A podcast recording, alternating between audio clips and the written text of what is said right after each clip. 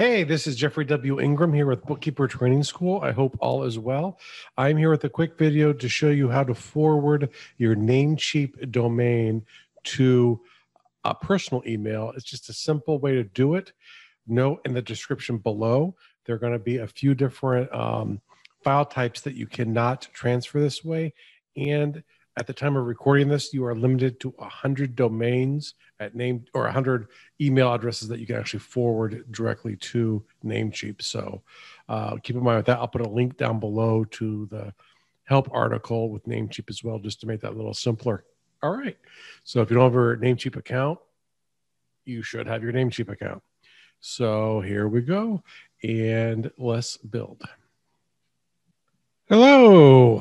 We are here now and so I've logged into Namecheap. Um, you want to go in, and I actually see the domain I want to use right here, but I just want to share the steps to go through. So uh, you click on your domain list. You'll notice we have a couple. I'm going to look for bookkeeper. Um, let's see, it's summer camp. So Okay. So summer, I guess that's the thing. Click on manage. Manage takes you over to this screen right here. Uh, you can't do what you want to from here. Uh, maybe not here, I'm not sure, but I just kind of go over he- here to add forwarder.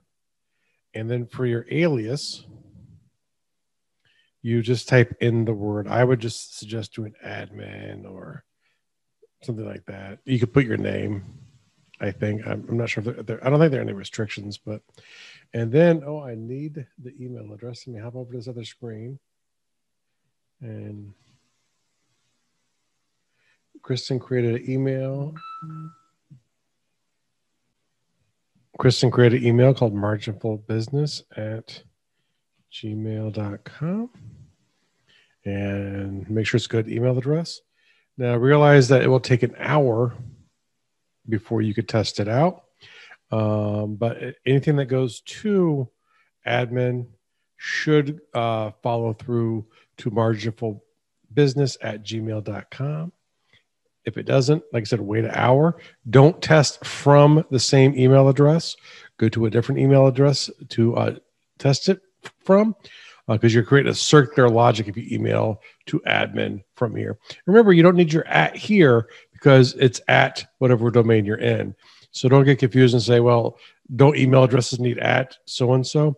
No, when someone would type it out, they would need that. But for you, you're creating it here. So all you need to do is actually have it go. And that's all there is to it. Very simple. Uh, I'll see you next time.